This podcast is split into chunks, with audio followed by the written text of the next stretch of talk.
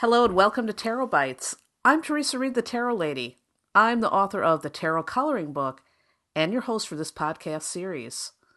This is episode forty-four of Tarot Bites, the podcast where I dish out short, entertaining, bite-sized lessons on how to read tarot. For today's episode, our topic is the Two of Wands. Grab your tarot decks and let's begin. First of all, I want to start out by saying that I love the wand suit. Fire, passion, enterprise, what's not to like? You know, ironically, I have no fire in my astrology chart, but I guess I'm just drawn to all things fiery because, yeah, maybe I'm trying to, you know, recreate that.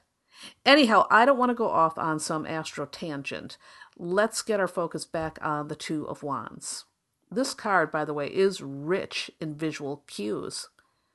So let's start by examining the walls. Now in this card, you'll notice that the figure stands in a little fortress. Those walls signify security and safety. This can indicate boundaries or a sense of being secure in your world. You'll also notice that there's an image of a cross made out of lilies and roses on this wall. Now this is a symbol of transformation. In the figure's hand, he's holding a globe. That's a symbol that the world is in his hands. He's got it going on, right? You'll also notice that the figure is gazing out at a body of water.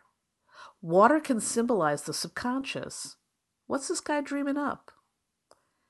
So those little visual cues can give you a lot of information, and it can lead to some great interpretations for the Two of Wands. So here are a few. So for one, the Two of Wands card symbolizes success.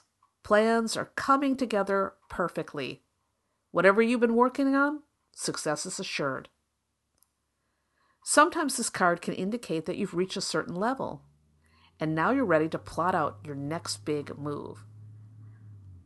Because this is a two, it's also a card of choices. What decision are you going to make? Will you stay where you are, or are you going to go bigger? What's next? Now, in a business reading, I often see this card as a need to go global. Get your message out to the world. Explore international relationships. You know, for some people, it might be telling them that they need to work on their marketing, or maybe get onto the World Wide Web. Now, this card can also indicate a need for boundaries. In some situations, it may be wise to have a healthy wall around you, one that still allows people to come into your world, but is on your terms. In seventy-eight Degrees of Wisdom, Rachel Pollack says, "Here one person stands alone, walled in by his own success." Now, I've also seen this card symbolize world travel. So if you're thinking about embarking on a major journey, the Two of Wands says, pack your bags and get your passport ready. In questions about relationships, the Two of Wands can indicate having to wait for someone, or perhaps a long-distance relationship. I've also seen this card represent a person who's in a love triangle and waiting for the other person to leave their partner. So I call that the lady-in-waiting card in those types of situations. I also once had a client who was looking to buy a new house, and I pulled the Two of Wands and said she'd be successful in the end, and she'd end up in a place with a perfect view.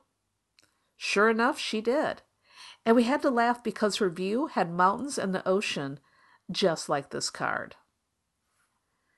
So what about a reverse Two of Wands? Well, it can indicate a problem with the plans. There may be an obstacle, or things may be stalled. More work may need to be done. The reverse Two of Wands also indicates no more planning. You have to take action. It's time to get up and go. This reversal also favors making a change or taking a risk. It's like, I like to say, it's get out of your comfort zone and dive on in. In some readings, this card can also indicate a need to let your walls down, allow others in, be more open. And for questions about travel, sometimes the Two of Wands reverse could indicate a problem with your planning or maybe a delay. All right, so those are some interpretations just to start getting your tarot brain going. And if you'd like to embody the Two of Wands, a good, a good way would be to make a plan and then follow through until you successfully reach your goal. Because it's not just enough to have a plan, you have to do the work, and in this card we see the results of a plan coming together. All right, this wraps up this episode of Tarot Bites. And remember that you can check out lots more tarot goodness on my website, the tarot lady dot com. I've got free introductory classes for tarot newbies and the Tarot Coloring Book. Plus, there are hundreds of blog posts, astrological forecasts, and many other goodies for you to scope out and enjoy. Thanks again for listening, and have a beautiful day. And remember, if you are enjoying Tarot Bites, take a moment and leave a nice little review on iTunes, because it'll help more tarot curious people find their way to Tarot Bites. And in closing, I always love to say to pay close attention to your intuition throughout your day and let it guide you into making brave, excellent choices. Remember that you are always in the driver's seat of your life. You are in charge of your decisions, your plans, the action steps you take or don't take. You're the boss. And if you don't like where your life is headed right now, you can change that, because nothing is ever fixed in stone. The tarot cards tell a story, but you write the ending.